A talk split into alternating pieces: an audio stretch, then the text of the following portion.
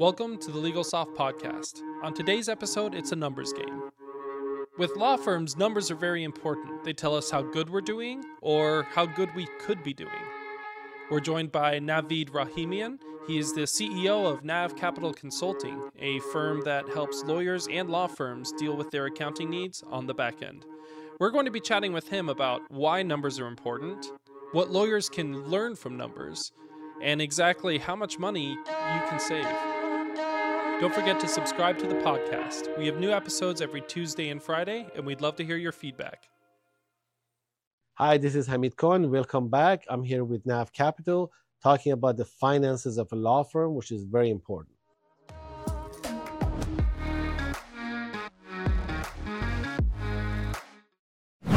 Hi, this is Hamid Kohan. I'm President and C E O of LegalSoft. I'm happy to have a great guest here today, Nav from Nav Capital, who is going to be exploring the importance of the financials and accounting and understanding your numbers within your law practice.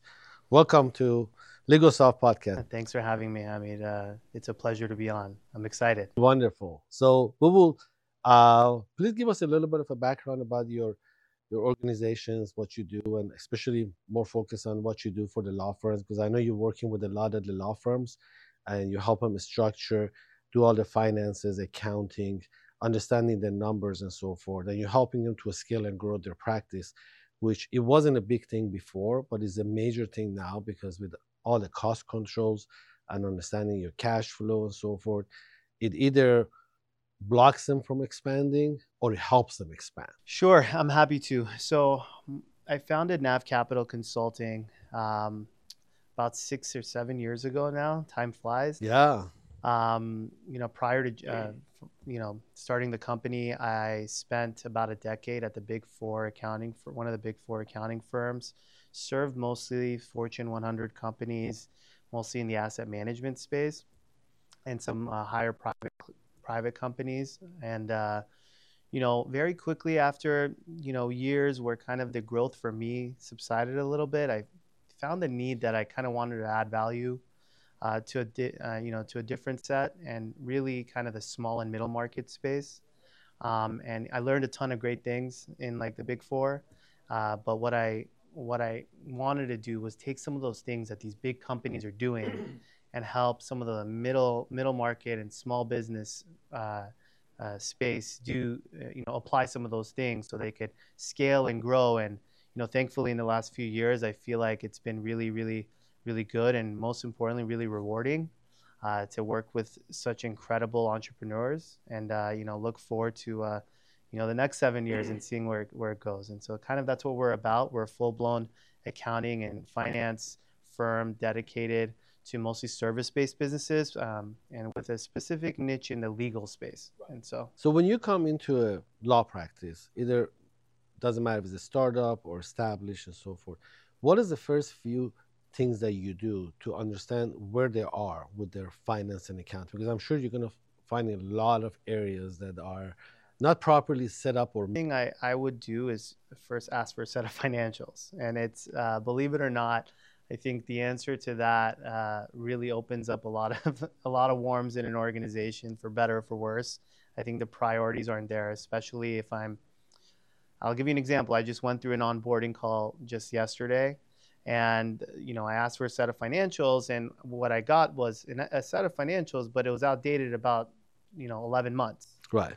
And so I'm trying to sit here and figure out what's going on.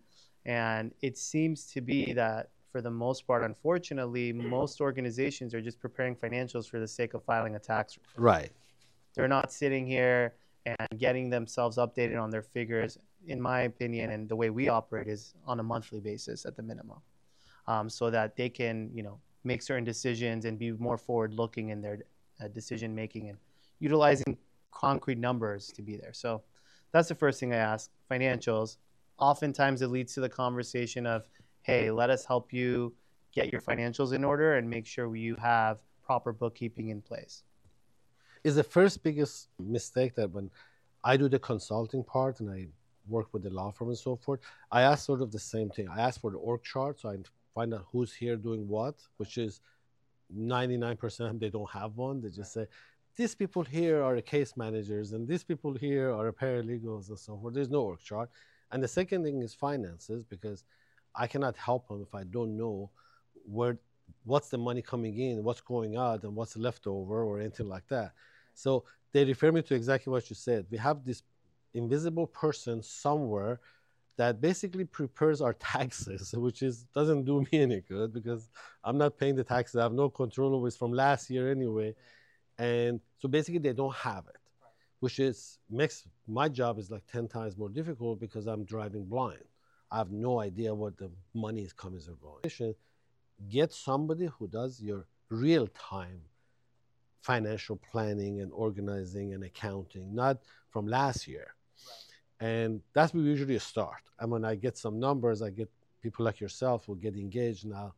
It takes them a little, little while to get the numbers together, and then I can advise them based on that. Right. So I'm sure you go through that process. Usually, how long does it take from the onboarding call that you mentioned to be able to have the meaningful numbers that are real time? What's his typical process or time frame? Yeah, well, it, it first depends on what's happened. You know, in this example, we'll take this one example. It was eleven months since they've done a, you know, they've done a recon, proper reconciliation and uh, closed their books. And so, you know, we're looking at doing eleven months worth of bookkeeping, and depending on how big the organization, the number of transactions, you know, that could take, you know. Uh, you know, it'll, we'd have to separate out and just strictly focus on this one client and, you know, at the minimum, minimum, spend thirty, forty hours to go there and just reconcile the transaction. Um, and then, you know, depending on where it's at, depending on the transactions, it could take longer. Uh, so it, it really depends. I've had some horror stories where I've had to go back three, four years because for my law firms, uh, you know, uh, there are certain requirements that are needed to maintain records of, of, of, of bookkeeping, and it's five years. You need to maintain five years of bookkeeping. Um, and so we've had exercises where we had to go back five years. Uh, those were fun and took quite a bit of time. Um, so it really depends. But to your point, I think really what's really important is from the onset building that foundation, because the more you go beyond it and the more you not focus on it, the harder it's going to be to go back. And the more someone like myself, a C P A or another accountant, is going to probably be very upset with you, because they're going to have to go back and spend countless amount of time. Right. What what drives me crazy now is that the um, the highest cause of attorneys losing their license or getting on probation and so forth is mismanaging the trust fund, the trust account, right? Yeah. And they think it's easy, simple, and then they pass it on to somebody who doesn't know anything about this stuff, and they are depositing the wrong check into the wrong account, they're drawing from the wrong account, and then they need to reverse it and all of that. And having known that, that this can get them disbarred, they don't put enough value or resources into it to make sure this doesn't happen. They just think magically it happens. Have you had any experience with that? For any of our law firms, we have an onboarding process. And this process, first we acknowledge whether or not, because not all not all lawyers have a trust account. That they don't necessarily need one in their operation, right? Most, you know, uh, you know, personal injury attorneys and other attorneys who are collecting funds on behalf of clients. Yeah, contingency fee client, correct. Contingency practices, employment, workers' comp, uh, personal injury, and those folks. I mean, yeah, absolutely. And so, you know, to the extent there is an I O L T A account, like you said, there there, there have been some bad actors in this space. Uh, without naming any names, but everyone knows the names. Um, but for better or for worse, they triggered in our in in our space a a very very heightened uh, oversight from our regulatory bodies. So they, to be more specific, I think the conclusion was there was a bad actor that embezzled about fifteen million dollars of trust funds that belonged to clients. And as a result, the California State Bar um, empowered a new task force called C TAP. And so basically they're responsible for essentially overseeing all the trust accounts for California's lawyers. And so things have changed. And um, since then, most lawyers, the only additional focus they may have seen is every February when they go in and they renew their bar, their license, they check the box on certain things, yeah. but they probably don't know what they're checking the box. Right. Um, and some of these things are those specific requirements you need to maintain as you're, as you're um, holding a trust account. Right. You know, you have to maintain canceled checks along with a plethora of additional things. In our process, we kind of have a onboarding onboarding process where we go through an internal checklist that we've built based on the bar. And for your audience, whoever needs something, our checklist, we're happy to share it with them. Um, but we go through that checklist and we ensure that everything is on par. And if there's something missing, we work with the client to either internally develop it or help them in, develop it um, by our firm.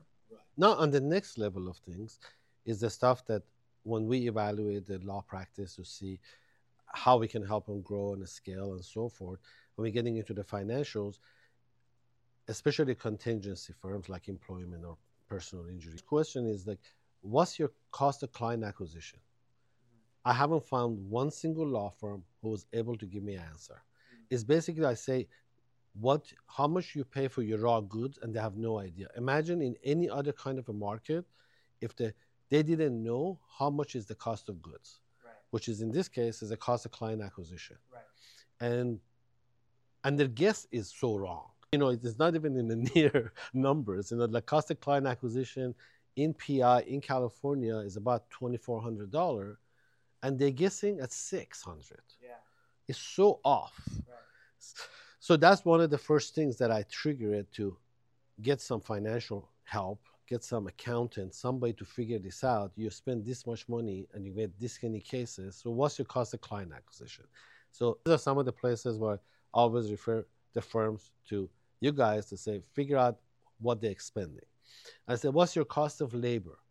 What's your cost of overhead? What's your division of the cost of the labor per case?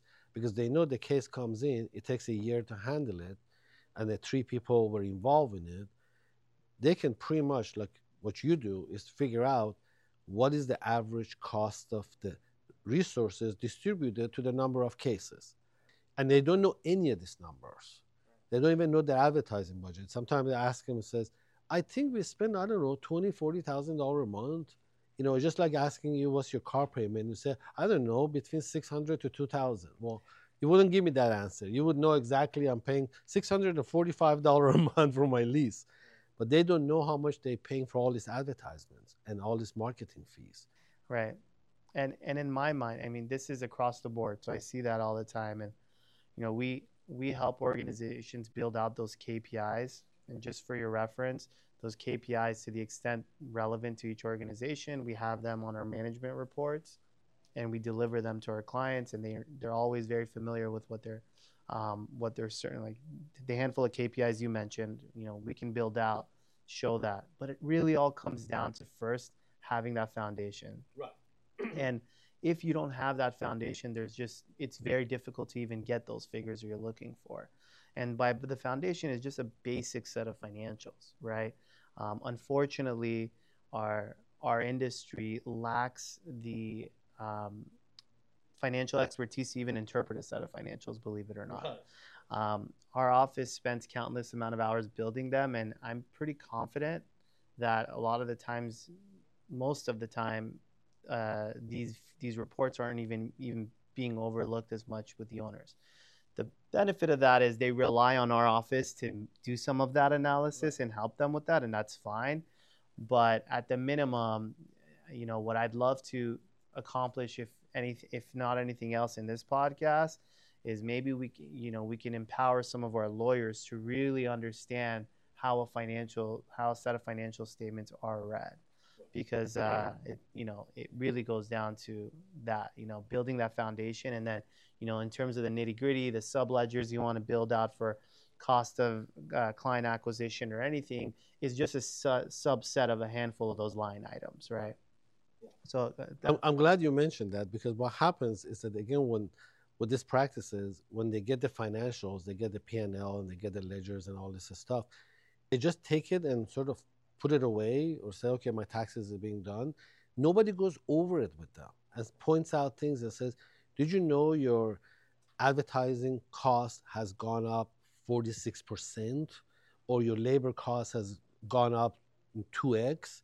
So they don't go over it and review it, so they can get some action plan out of it. You know, the whole reporting of the financials is one, to understand what you've done, then get some ideas how to reduce costs or increase profitability. Absolutely. But if you don't go over line by line, it just becomes a piece of paper, like, you know, somebody just mailed it to you, and you're just like, okay, well, I don't know what it means. And they need to understand that we need to go through it. It's just like almost somebody giving them a litigation case that they never opened the folder. How are you going to go to court with a case that you didn't even open? Right. Right? So the financials, when you're handing it to them, you got to say, okay, let's sit down, set up some time so I can explain what's going on in your financials. Right. And I'm sure that's a rare occasion that actually somebody's asking you. I know you're enforcing it, yeah, but them actually being right, requesting it, yeah, not happening. Yeah, try to help the client. We understand lawyers are freaking busy. I mean, so, you know, they're busy doing their craft, and just how every entrepreneur, it's really usually, unfortunately, the last priority for them uh, to review their numbers and, you know, help them make best decisions. But, you know, oftentimes those best decisions, you know, are made while acknowledging the figures under there. And so uh, you're, you're absolutely right. I see it all the time. What we try to do to help and continue to educate, we have monthly meetings uh, that we, you know, hold in place. And then in addition, to the extent whenever we send out our monthly deliverables, when we see those outliers, we'll point them out. Hey, you had a forty-six percent increase in your marketing budget. Are you sure you're on top of things? Is everything going well? What's the R O I on this additional spend? You know, we'll, we'll ask these questions, leading to an additional dialogue. And ultimately, you know, we arrive at, you know, where the appropriate tra trajectory should be for the business. And so, all that's there, but yeah, you know, I think for the most part, again, build out that foundation is my perspective, and then, you know, utilize these figures, learn how to utilize these figures to make these very critical decisions. I always tell them, I said that when you get into these evaluations that I do, I said practice tune-ups and so forth that we do at LegalSoft. When we look at the numbers, it's a completely different thing than the managing attorney or owner tells us about it. And now that is a the practicing of law becoming a smaller portion of actually having a law firm, because a lot of it has to being a business. But how can you run a business that you don't know the finances of? Right. And now it's getting more and more important to be able to have a very tight control over your finances. And you're in that business to make money. But if you don't know your numbers, how you expect to sort of the money happens? Right. You don't have control over expenses, over the cost, over the recovered uh, fees or anything like that. One of the big things comes into the picture is not a lot of firms referring cases to each other, right? So they have referral arrangements, referral fees, and so forth. Um, they have no calculation of it, no tracking of it, because it's a revenue source. So I'm doing five million dollars through my own firm, and I'm doing a two million, million and a half through referral fees that I'm receiving, and another half a million that I'm actually paying out, is a business. So again, no, not a single one been able to answer any of my questions. And I said, how much a year do you get in referral fees? I have no idea. Or how much are you paying out in referral fees? I have no idea. And they can't even point me to somebody who knows. You know, it's like sometimes you don't know, you send it to your marketing person and they have the answer, or you send it to your finance accounting person, but they haven't set up the foundation, like you said, categorizing that this is outbound referral, this is inbound referral fees, so they offset each other, and this is what my net income is from referrals. Um, they haven't paid any attention to it. Yeah. So that's always been another weakness when I'm dealing with the law firm's financials. I hear you loud and clear. I think, um, you know, again, goes back to the foundation, and then we can't enforce it enough, making sure you have it. And then, you know, being able to make some tweaks, you know, to the solution there, you know, for my clients, to the extent that, you know, if someone like yourself wants to come in and help consult with, uh, with, uh, with one of my clients, and to the extent we don't have a disaggregation between revenue coming from, you know, different sources, with the click of a button, we can utilize your software, implement that disaggregation, and you have exactly where everything is going. So again, once the foundation is there, There are so many things that could ha- that could be done, manipulated, so that you can make those really sound decisions.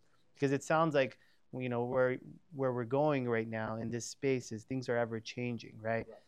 It seems like for the most part, like you said, a lot of folks are referring cases, and maybe for the most part, a lot of folks are, you know, entrepreneurs are saying, you know, it may not be worth it for me to go in and take on this case because of my overhead associated with this case. It may or may not. It really depends on the organization and how it's structured and how that is, right? And so, you know, once you have those numbers, you could see the proof in the pudding. You can make that decision is, hey, um, you know, Joe Schmo, if you're going to end up giving me forty percent for this, I'd rather not do this in-house and end up making probably less money anyway. Absolutely. These are all very important business decisions. And, you know, with successful business, it's more than just the money. It's the time. Right. Right. You, you, they're making that decision. And with the, with the figures in front of them, they could easily make that decision and say to themselves, hey, not only will I make more money, but I'll have more time to do things that are more meaningful. Yeah. At one time, I had an opportunity to do a f- complete financial evaluation of a firm with three thousand cases that has been settled. And I did a whole P and L analysis with the help of a, accounting and so forth. And we came to the conclusion that the profitability of the firm on pre-litigation of these three thousand cases was about twenty-four percent net profits. Okay. okay? And but the owner thought it's making like sixty percent or something, but the actual was like twenty-four. Okay.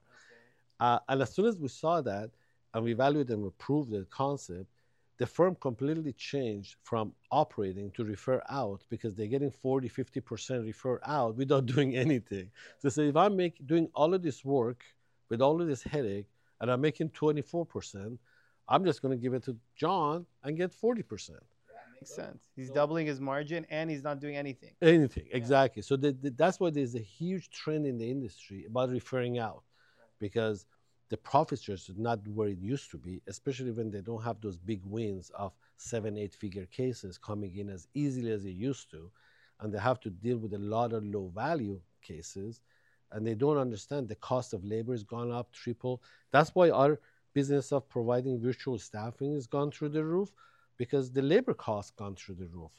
Not only you can't find them, when you find them, it's very expensive, and it's hard to keep.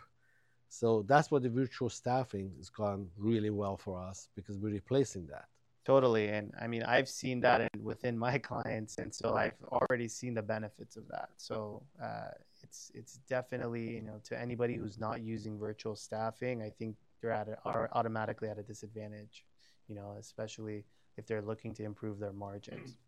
Have you set up any kind of a training system, training curriculum for folks who are interested, like the attorneys who basically either started out recently or started out a few years ago, but they don't have the foundation that you're always talking about, and the structure and the applications and so forth?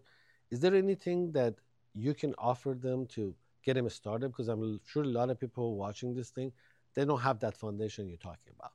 Uh-huh. And even they might think they have, but they really don't. Okay. You know, not like what you're describing it to be. So how do they get started?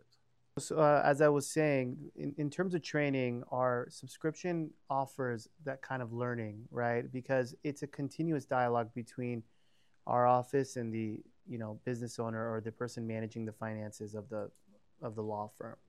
And so, you know, by the time you have a few months in within with us, you're pretty well versed in what's happening and what needs to happen and what we're doing and Um, kind of that stuff. I don't know if that answers your question, but so it's more like a turnkey solution for the law firm finances and accounting, right? So they learn how to, you set it up for them, you teach them how to review the report, make, you know, create feedbacks to it, and teach them how to scale and grow using the financials. Correct. What what numbers they should be looking after. You know, we give certain commentary utilizing benchmarks that we see in similar organizations that they may that may be an outlier that they may want to focus deeper on. You know, there is no, and I'll tell you, thankfully we've had such successful practices, you know, some not as successful. We've seen it all, but I don't think there is any organization that's perfect. There's always work to be done, and that's the beauty of business. You go to work, you wake up every day and like, what can I improve? There's no perfect business. And, you know, and uh, you could see some of that in the numbers. You know, you could see an organization killing it in the, you know, gross attorney's fees, but in terms of their margin could be next to nothing relative to another organization that could have an average attorney fee figure, but their margins are incredible. Right. So th- there's just so many different things that, that could happen, that could be happening, that the numbers reveal within an organization. And so we try to, for our subscription, for our clients, educate them and helping them, help them understand. And, you know, we're doing some of the analysis. Obviously, they're relying on us. Um, but the reality is there's no one better than the business owner to uh, to acknowledge certain things, because they're the ones that are in, in the nitty gritty. Yeah. At the end of the day, we get the numbers, we reconcile the numbers, we assess the numbers. But, you know, unfortunately, I'm not the business owner. And uh, there are certain things that I can't, you know, the intangibles that I can't probably foresee that maybe may or may not make sense with the figures. And so it's always a good, it, an important dialogue between our organization and them. Right. And I want to also clarify one more thing, because we do help and we do set up law firms from scratch. And the typical issue we find with people starting up the law firms, like you mentioned, not the foundation, they postpone these kind of decisions. Like, I don't need a case management software because I don't have that many cases. I don't need an accountant and a finance person because I, it's not that many transactions. I don't need social media because, you know, they delay all of this stuff, which should have been done right from the beginning, so the foundation grows with the practice, and they keep deferring it out. It's like, uh, no, I don't need somebody to do my intake. I don't need somebody to do my accounting. And then they find themselves in the hole, which is now is so difficult to catch up and clean up and go back and set up all these foundations, from accounting to the simple case management software that they don't want to buy because it's seventy-five dollars a month fee for user's fee, right? And they say, wait, later, later. And it comes and bites them really hard. Really hard. Um, and one thing that, you know, your audience may or may not know is that, you know, that foundation is important. From the onset, if you have your own business, if you've decided that you're going to launch your own business, you need to have this service. And I'll say it from the beginning, from the beginning. Um, and the reason being is, you may actually be in a position, and I'll give you one of the biggest secrets of my industry, Hamid. Um, one of the biggest secrets of our industry is my recommendation for anybody who wants who wants to improve their processes is to have a C P A who is well-versed in, in the tax code, um, have oversight in your bookkeeping, ideally the same person. Why? Because whenever me, as someone who knows the tax code very well, I'm reviewing your books as part of your my management analysis, mm-hmm. indirectly I'm already thinking about what can I do to help this person save money on taxes. So when I'm looking at the monthly deliverable, you're also getting tax planning out of it, right? Because then I'm I'm able to see what's happening and be forward-looking. And with taxes, you have to be forward-looking. I I can't tell you the amount of times the year ends, right? And then a few months after, client, potential clients call me. They say, Nav, I had an incredible year. Thank God. I need help. I don't want to pay too much in taxes. Right. Well, I'm saying, hey, man, you're kind of S O L because the year ended, right, and we can't do anything anymore. Um, there are a handful of things we could still do, but the ammo that we have to utilize the tax code to be right, forward-looking within the taxable year is, you know, bar none compared to what we can do, you know, after the year ends and we close the books. Right. So another reason why when, when someone is thinking, oh, maybe it's too expensive for me, well, you may be spend, you may be saving a ton of money having a guy, a C P A on your side to be overlooking your books on a monthly basis, helping you make those decisions before the close of year, um, and helping you save a ton of money in taxes and reinvesting in your business and, you know, getting you at an ultimate better place and ultimately save you money. Right. So it, for me, it's, you know, a no-brainer foundation. You ha- you, you're an entrepreneur, you're starting your business, make sure you have your accounting affairs right, in order and you have someone overseeing. And it's funny how they uh, consider the cost of it. And they say, look, I'm paying this guy's two thousand, three thousand dollars a month. Mm-hmm. And they look at it like that is expensive, two thousand, one thousand, whatever that number is. But they don't realize that how much they were able to save they don't calculate. They say, I paid twenty thousand dollars in the year, but this guy actually helped me save quarter million dollar. They don't relate it like that. They think this is an expense, but they forget about the outcome, which is two decisions or two directions you gave them actually saved them a quarter million dollar. Right. Uh, but they look at the expense, which is very foolish. And this is sort of a funnest part of the year for me when it comes toward the end of the year, the last two weeks of the year. Even though I'm not a C P A, I'm not a financial advisor, nothing like that, from the people, from the firms that I have a closer relationship with, they come and say, Hamid, this is terrible. I have two million dollars in my account I need to get rid of. Okay, well, give it to me. You know, if you want to, totally want to get rid of it, just give it to me. But it's like, I cannot afford to pay taxes on this two million dollars that uh, we made. We had these huge settlements that came in like three or four months ago by just sitting in an account. Well, you only got two weeks. Your case was, is already past the year, which is terrible.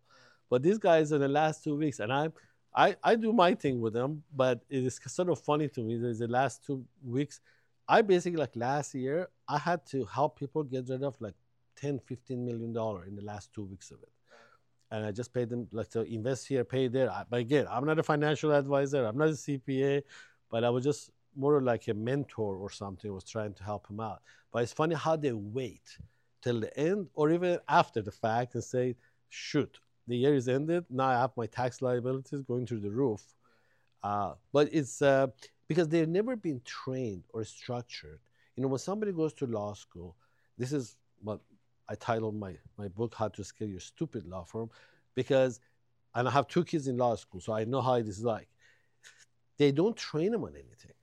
You know, anything that is relates to the business, like the accounting, the finance, the H R, the technology, the marketing, you know, infrastructure, none of the stuff. They teach them at the best law. Right. And the law they teach them is federal law anyway. Right. Then they come to the state and try to learn state law just to pass the bar. Right. So when they go and work in some other law firm, they never get exposed to any business part of it because the firms don't like that. I hired you as an attorney, here's a bunch of cases, go work them. Right. So they don't, they don't get that training either. Then they go start up their own firm, not knowing anything about the business side, the finance, the marketing, the infrastructure, I T, they don't know how to set up their email, you know? So it's always been a challenge like that, but they need resources like your firm to be able to at least get their financials in order. Right, no, absolutely. I think it even goes beyond law school. I think curriculum, overall in the States, I, I still don't understand how there are no financial literacy requirements even in high school. Right. They can't balance the checkbook. Yeah. So I think, you know, I think by the time they go to law school, they should even have a baseline of that because they're now professionals, right? You, you know, so. And your service is honestly not expensive. So the value is definitely there, but they've just never been taught to value it properly. You know, I think part of it is is our own industry's fault. Um, you know, most most accountants um, have been marketing themselves as tax preparers, right. And they don't, you know, you know, tax preparation is has become, and, and for a long time, it's just a commodity. Right. You hire someone, you give them the numbers, they'll file a paper, they'll file a return for you. So that service may not be as costly, um, you know, and so when people are coming and trying to get a more proactive service, getting tax planning, getting financial management, all, you know, our fractional C F O service is an example. They're comparing that to someone who they're used to maybe just giving some numbers to and then them filing a form for that. Right. And so when you're comparing that, it's really not apples to apples, and, you know, they get a little bit of sticker shock and then they, you know, take a step back. And it isn't until they really realize and they They get to the point like, okay, well, this is becoming very meaningful, or they get hit with a high six-figure tax burden. They're like, okay, I need to, I need to do something different. I need that. No, I need advice. Yeah. So now it was great to have you here. So could you tell our audience how to find you, where to find you, and sure. offering them your services? Yeah. First off, I'd like to invite you uh, to my podcast. We have a podcast as well called Overtime with Nav. I'd love for you to join. Wonderful. We'll love to. Uh, yeah, we're on major channels on YouTube. For our audience wants to, you know, attend, I'd, uh, I'd love to have you on. And, you know, I, I speak a lot about accounting and finance and, you know, just have a little fun on it too. Um, you could reach me at my email, uh, Nav at nav capital consulting dot com, uh, and our website, nav capital consulting dot com. And uh, um, maybe through you, Hamijan, I mean, you, you and I uh, share a, a breadth of great clients and such, and look forward to continuing and collaborating together and, and serving uh, the you know legal industry. Absolutely. My pleasure. Thank you for joining us again.